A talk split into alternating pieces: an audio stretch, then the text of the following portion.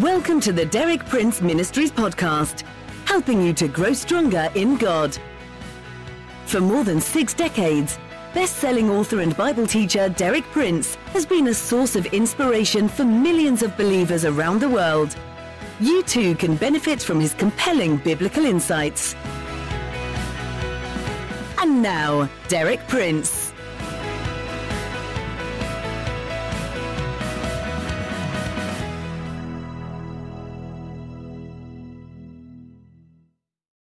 To appreciate what I'm going to say, you may need to make a mental adjustment.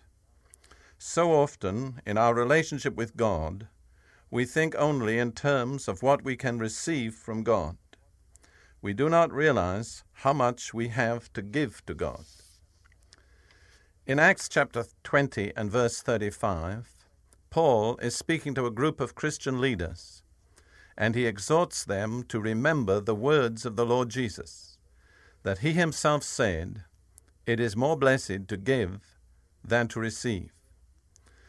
In these words, Jesus himself gives us a key to obtaining the greatest possible blessings. There is a blessing in receiving, but there's an even greater blessing in giving. And this is true not only in our relationship with our fellow men, it's true also in our relationship with God. We are blessed when we receive from God, but we are even more blessed when we give to God. Actually, God Himself has ordained that whenever His people come before Him, they shall come not merely to receive from Him, but also to give to Him. Under the Mosaic covenant, God said to Israel in Exodus 23, verse 15, None shall appear before me empty handed. Again, God says to his people more generally in Psalm 96 8, Bring an offering and come into his courts. So we see that God always wants us to have something to give to him whenever we come to him. If we come to him without anything to give him, we are not meeting his requirements. When we're confronted with this requirement of God that we shall always have something to give Him whenever we come before Him, the first thing that we usually think about is money or material possessions. Now, it is true that God does require us to offer to Him from our finances and material possessions.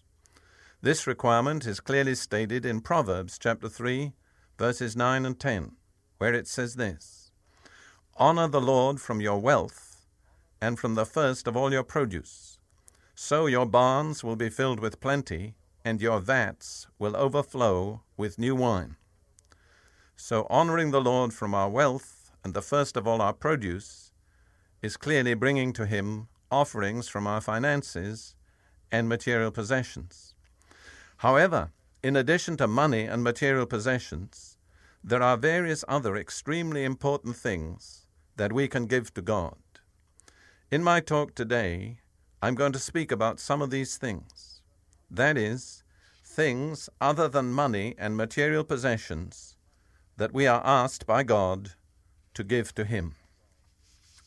I'm going to read several passages of Scripture, first from the Old Testament and then from the New Testament, all of which speak about things that God asks us to give Him.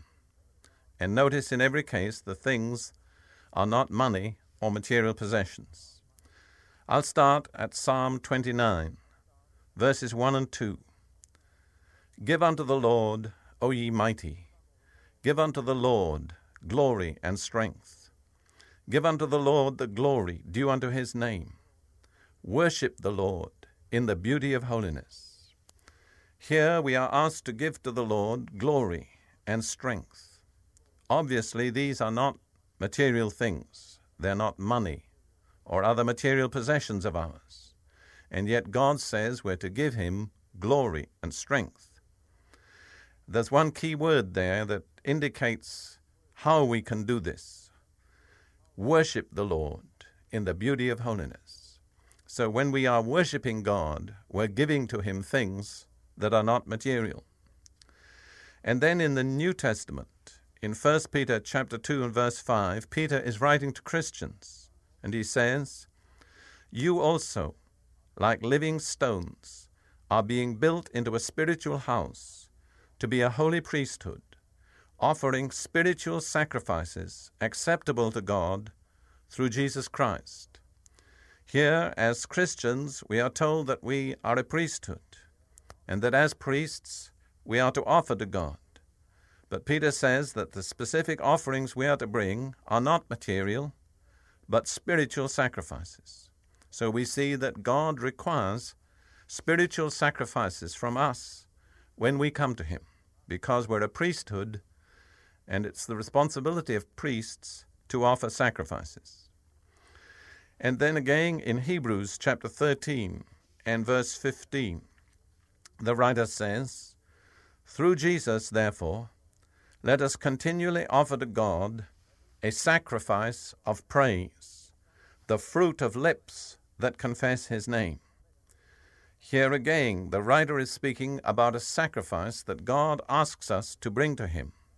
But it's not material, it's not a beast, it's not money, it's a sacrifice of praise.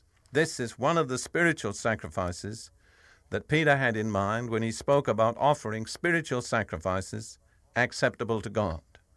So we're going to look now more specifically at the kind of spiritual sacrifices that God asks us to give to Him.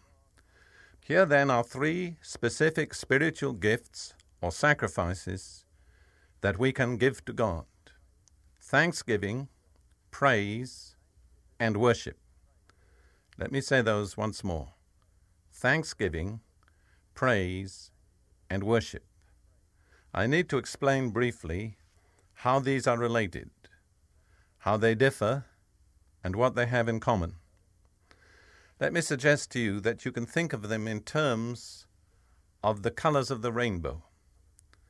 We know that there are seven colors in the rainbow, all of which are distinct, and yet each shades into the colors next to it. So they're distinct and yet they shade off into one another. I believe that's true of the things that we're talking about thanksgiving, praise, worship. They're distinct, and yet they shade off into one another. Let me offer you a very simple way to think of them as distinct, something that will help you to see a distinction between them. And I'm not offering this as an absolute law, but just as a helpful suggestion. Thanksgiving relates to God's goodness. Praise relates to God's greatness. Worship relates to God's holiness. Essentially, when we thank God, we thank Him for His goodness, the good things He does, specifically, good things He's done for us.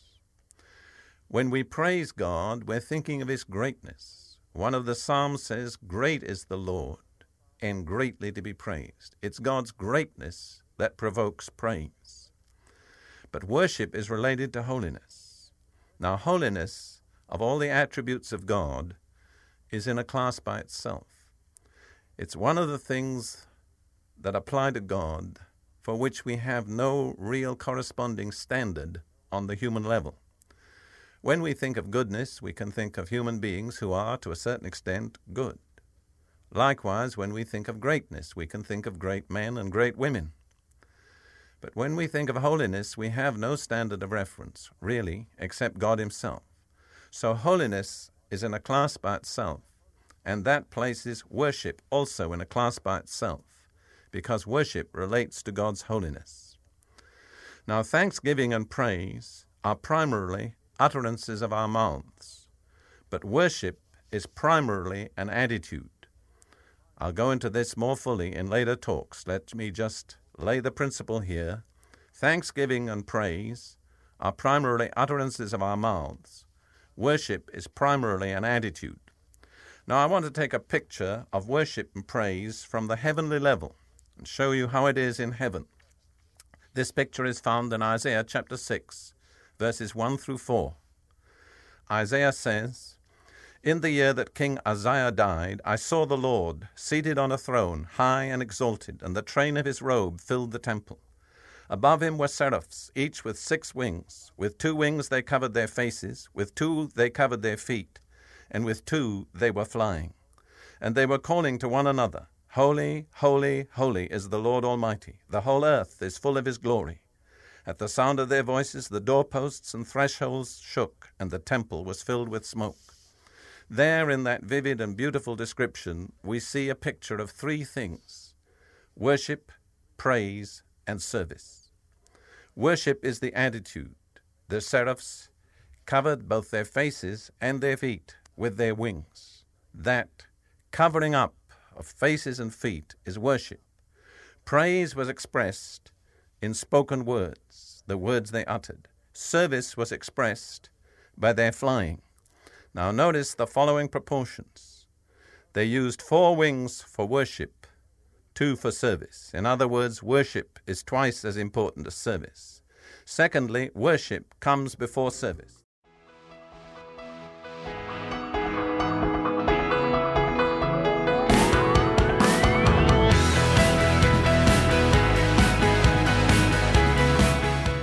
Thank you for listening. For more inspiring teaching, visit our website at dpmuk.org forward slash podcast and like our page at facebook.com forward slash dpmuk to join our online community. Derek Prince, teaching you can trust.